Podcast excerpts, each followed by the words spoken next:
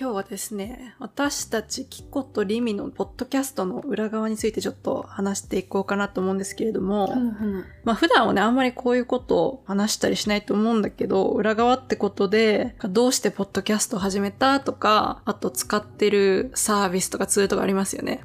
あと、あの、作業するときのね、ワークフローとか、ちょっと話していきたいんですけれども。そうだよね。なんか、私たちってさ、それぞれがメインの仕事を別で持ってて、あくまでもう趣味の延長みたいな形でそうね。やってるけれど、なんかいろんな工夫があって、今、なんか、我々なのに続いてるみたいな ねところがあるんだよね。そのコツじゃないけど、シェアしたいよね。じゃあまず最初にさ、その、どうしてこのポッドキャストが始まったかっていうとこから話していこうと思うんだけどさ、本当最初はね、こんながっつりやろうと思ってなかったよね。まあがっつりっていうか、まだ趣味ではあるんだけどさ、結構本気でやってる部分もあって、うん。最初始めたのって確か4月の終わりとかだったんだよね。なんかキコがさ、あの別のプロジェクトについてなんか話してたんだよ、LINE で。そうかも。で、で話してた時に私が、え、キコ、ポッドキャストとかやらない？みたいな。すっごいいきなりめっちゃ、突然ね。そう。で、あ、ダメだって、いや、忙しいとか言ってくんだろうな、この人って思ってたら、え、いいよ？とか言って。で、早かったね、そっからのスピードは。まさかの二つ返事だったよね。うんしかもさ、私たちでさ、留学中とかさ、どっちかっていうと、めっちゃフットワーク、重い同士じゃなかったなっていうの。重かったと思う。だよね。お互いがなんか、ハマる、噛み合うタイミングって、うん。なんか割と少ないというかさ、そうね。マイペースに生きてる二人だから。こうやって自分のさ、自宅で在宅ワークしながらもできるみたいなところも良かったのかもね。ああ、確かに。お互いの性に合ってたというか。確かにデブ賞だからね。そうそうそう。っていうのがあって、まあ始まったんですよね。ざっくり。だからうん本当にすごい熱い思いがあってとかあったわけではないんだよね、最初はね。何も伝えたいこととかも特にない状態で。そうですね。で、最初はね、そんな感じで始めたんですけれども、じゃあ始めましょうってなった時に、いろいろツールとか必要だったじゃないですか。まあサービスもそうですけど、うん。私たちが使ってるのが、主に3つあるんですよね。うんあ、管理のためのね、ツールってことね。あ、そうです、そうです。で、その3つが、Notion と Slack と Audition がメインで使ってるとこだよね。私たちが。うん。キコ、キコさん、Notion を、あの、私に教えてくれた。語れよって？そう。待ってんだよ、こっちは。そう。そう、最初にね、本当にこれがきっかけなのかな。先ね、先 Slack から行こう。あ、そうだスラね。ックをまず導入したんですよ、私たちは。そうですね。そう、いろんな、その、ポッドキャストのテーマ何話すっていうのもそうだし、ポッドキャストを広めるためにも SNS やっていかないととか、いろんなやっぱ、ね、それぞれのカテゴリーで話し合うことがたくさんあったから、うんそれらを並行してね、話せるように、 Slack を導入しましたと。いその中でね、 Slack ならチャンネルを作ってね、あの、並行して喋れるので。そうですね。それをやっていますと。で、そっからだんだん、ポッドキャストのテーマとかを管理したりとか、そうね。結構本気になってきちゃったよね。ここら辺から。そうそう、本気になってきて、で、やっぱ Slack って流れるものだから、基本的に。うんだからやっぱストックしておく場所が必要だっていう、そのストック側の概念のものとして、 Notion を導入したんですよね。はい。とりあえずリミアカウント作ってと。ったのよ。あったんだけど、使ってなかった。あったんだ、そっか。いや、でも、キコに教えてもらうまで、こんな機能が優れてること知らなかった。本当に。そうなんですよね。 Notion って、オールインワンワークスペースみたいに呼ばれてて、うんもうマジで何でも、ドキュメンテーション系何でもできるんだよね。そうね。その、リミも、あの、言ってたけど、昔、Google のね、スプレッドシートとか、ワードとか、うん。まあ、パワーポイント代わりに使う人もいるけど、そういうプレゼンテーションとしてでもいいし、もうすべてうん。そういう概念が詰まっているもので、これはね、なんか私みたいな素人が語り尽くせない、なんかもうね、膨大な概念に包まれてます。よ、やれることが無限大だよね。無限、本当に。私ずっと Google でいろいろ管理したんですけど、Google だとうん、ドキュメントと、あとなんだっけ、スプレッドシートだっけ全部別じゃないですか、ページうが。ん。なんかそれが1個のページで管理できたりするのがすごいいいなと思って。そうだよね。リミの言ったみたいな一個にまとまるっていう良さもあるし、あと何より Notion の大事な概念ってデータベースってところにあるんだよね。うん。だからそのデータベースって言ってるのが、まあ、スプレッドシートに近いけど表みたいな形でさ、一つのキーについてこう管理していくんだけど、それをデータベースとしてストックして管理するだけじゃなくって、はい、例えばじゃあそれをカレンダーっぽく表示させてビューを変えるみたいなこともできて、カレンダー表示させたりとか、タスクその、なんて言うんだろう。看板管理とかも言うけどさ、とかガントチャートとか言ったりするんだけど、そういう風に、本当に仕事で使うようなツールとして見せ方を変えて、管理しやすくすることもできたりするんだよね。うん、仕事でも使うんだ、やっぱ。そうね。あの、全然使ってる企業もあるよね。あ、そうなんだ。うん、やっぱオフィシャルに守られないとこういうツールってなかなか導入しづらいからだけど。あ公式な場合はね、使ってる企業もあって。で、私たちの場合だと、例えばそのアジェンダの管理をね、 Notion でやってて、そうですね。まあ、まずそもそもアジェンダの洗い出しもそうだけど、じゃあその1番っていうアジェンダについて、何日に配信するとか、今じゃあ編集、音の編集のステータスはどうなってるとか、インスタのリールの配信が作成されてんのかとか、ステータスどうなってるかとか、全部そういうのをね、まずデータベースで管理してんだよね。そうですね。いや、もう、キコのおかげでね、全部ね、めちゃんこ効率化されてる気がする、そこら辺。効率化されたよね。でもね、これすごいのが、うん、その、全然私、そんな細かく言ったつもりないのに、むしろデータベースとか、ちょっとややこしいだろうなと思って使ってなかったつもりなんだけど、リミがもうね、作ってくれてたいや、でもね、それに私は驚いた。いやいやいや。いや、キコがね、こんなやってくれてるから私も頑張らないとと思って。いや、ね、いいコンビですね。いろいろいじって、ながら勉強してみたんですよねね。そうなんです。で、で、これね、時差がある二人にもよくて、ちょっと Notion 語っちゃうけど。いや、どんどん語って。あのね、そのデータベースで管理してると、やっぱ日付がさ、数字なんだよね。文字ベースなんですよ。はいだから、こっちの日本時間の月か金に配信するって言っても、リミの頭がややこしくすなんだよね。日にちも違うし。そうなんですよ。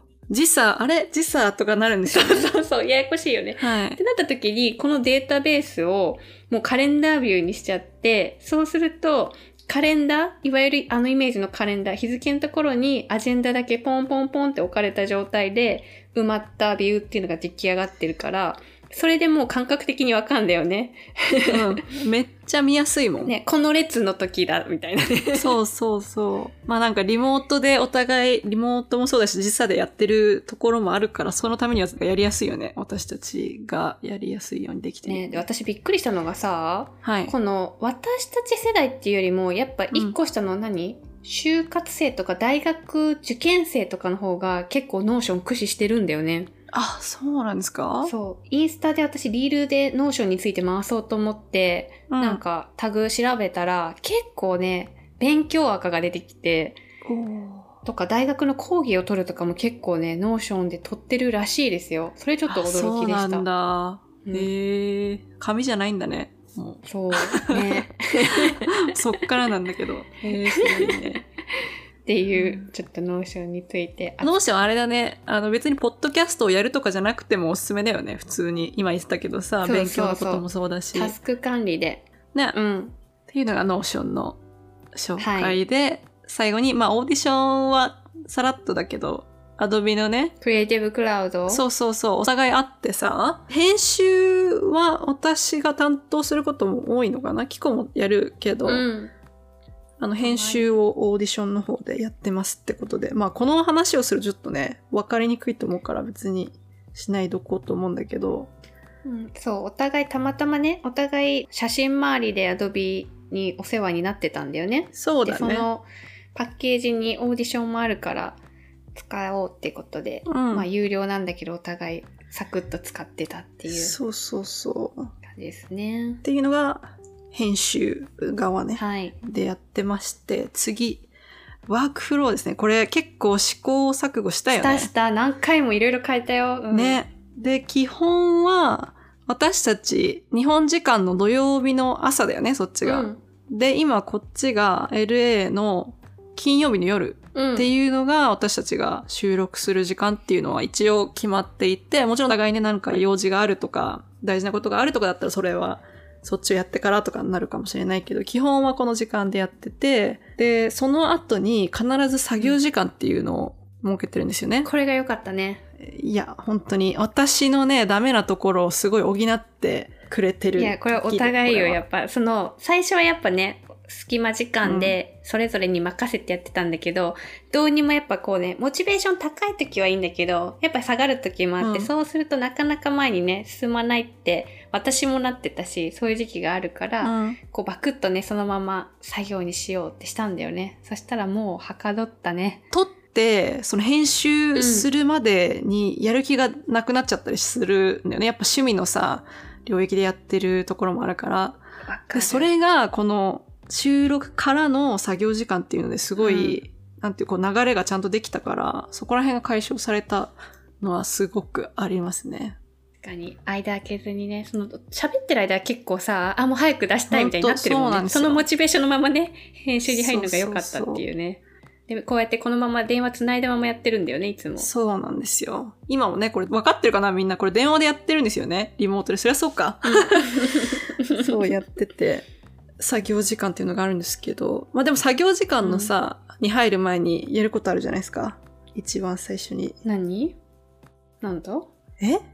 次の週何話すって話あ、そうだね。はいはい。確かにざっくりののストックしてるアジェンダの中から来週はじゃあここら辺喋ろっかまで決めて、うん、でもそのアジェンダの中身詳しい何を喋るかについてはお互いその1週間の間に膨らましてくるんだよね。そうなんですよ。まずはそこから始めるんですよね。そうだね。今決めとけばその1週間あるじゃないですか、次までに。それまでにね、うん、あの、自分でこういうことを何話そうかなとか考えたりできるしね。ってところがあってからの作業時間、ね、ね、リミが音編集してる間に私がなんかインスタ関連のもの素材集めとか、うん、リール作りとかしてる感じですよね。そうキコがね SNS 担当さんなんですよね。そうなんですよね。SNS っていうかインスタかな？うんインスタ。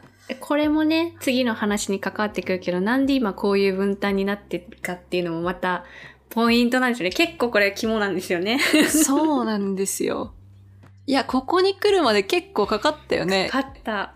5月とかに始めて、ちょっとね、いろいろ、なんていう、工夫しながらなんですよね、ここら辺も。最初は、はい、リミが、まあ、音編集メインっていうのは変わらずで、うん、で、インスタについては、お互い週交代でやっていこうみたいな感じだったんだよね。はい。でもやっぱこう、なかなかね、回らなくて、リミの作業負担も大きかったし、なんかその、うまく回らないところがあったんですよね。いやー、ってかね、うん、全然私が更新できなかったんだよね。すごい考えすぎてというか、どういうことをこう更新しようとかって思ってたら、あ、結局一週間経ったとかそう、リミフォトグラファーだからやっぱり、そのインスタでの見栄えとかって、もう本当にこだわっちゃうんだよね、多分。120%いっちゃうんだよね。だからといってキコがないってわけじゃないんだけど、私がそこが強すぎるがゆえに、うん、そうなっちゃったんだよね。見切りつけて前になかなかね、進めない。なんかやっぱフリーランスっぽいんだなって思ったそういうところも、働き方とか、そうそうそう。そう。みたいなのを逆手に取ったんですよね。そう。じゃあこれは、じゃあ逆にね、自分の得意としないとこをやりましょうってキコは言ってくれたんだよ。そう。ちょっとこれ後付け的なところはあるけど、そう。主担当はね、逆にしたんだよね。うんそうそうなんですよ。逆って言っても私音編集もともとしてたわけじゃないけど、どっちかっていうと私も、なんか職業病なのか、喋ってるストーリーが流れてないとか、うん、結構その辻褄合わせとかで気になってカットして入れ替えてとか、結構細かいことをやっちゃうタイプ、音に関して。はい、そうね。だったから、もうそこを私も変にメインで持つってことはしないようにしようと。うねね、あえてこだわり強くない方に任せてね、80%の完成度でお互いバンってもうとりあえず進めること第一にして、で、こだわり強いそれぞれがなんかちょっとたまに口出していくみたいなバランスで前に進み始めましたと。そう。そんな感じなのが9月に入ってからぐらいかな、きっと。ね、最近だよね。最近だね。でも最近はちゃんとその流れができて、すごい進みやすいですよね。すごくない？すごいよな。ね、ちゃんとさ、自分で言うのおかしいけど。すごいよね。1ヶ月続いてるよ、これ。そう。すごい。はい。なので、ちょっと今回、お伝えしたかったこととしては、そういう、まあちょっと作業 tips 的なあれじゃないけど、私たちお互いね、お互いそれぞれの分野について結構こだわりが強かったりするから、こだわり強い同士がね、それぞれの分野を持つっていうよりは、あえて手放してみると、後のその100%に仕上げるところをこだわり強い方が持つみたいに風にすると、意外と物事前に進むんですよっていうちょっと tips のシェアっていうところ。そうだね。で、まあこれからね、私たちちょっとテーマというか、モットーみたいなものとかもブランディングとか見直してて、こういろいろそういうとこも意識した発信をね、うん、していけたらと思うので、これからにぜひ期待していただければと思います。はい、なんかハードル上げちゃったな。いや、全然恋愛のこととかも話しますしね。そうそう。やっと私たち見えてきたんだよね、いろいろ。見えてきました。いろいろね、ランダムに、とりあえず恋愛から喋れるから恋愛から話してみるかって言って、だんだんだんってやってて、で、見直してっていうのをね、結構、二月に一遍くらいやってるんだけど、それで結構、使命感とかね、芽生えてきたりして、ちょっといろいろ、何言ってんだ、恋愛使命感かって思うかもしれないけど、いろいろ繋がってるんですよ。繋がってきたんですよっていうね。はい。はい。ちょっとまた、まあ私たちが楽しみながらやっていきたいと思います。はい。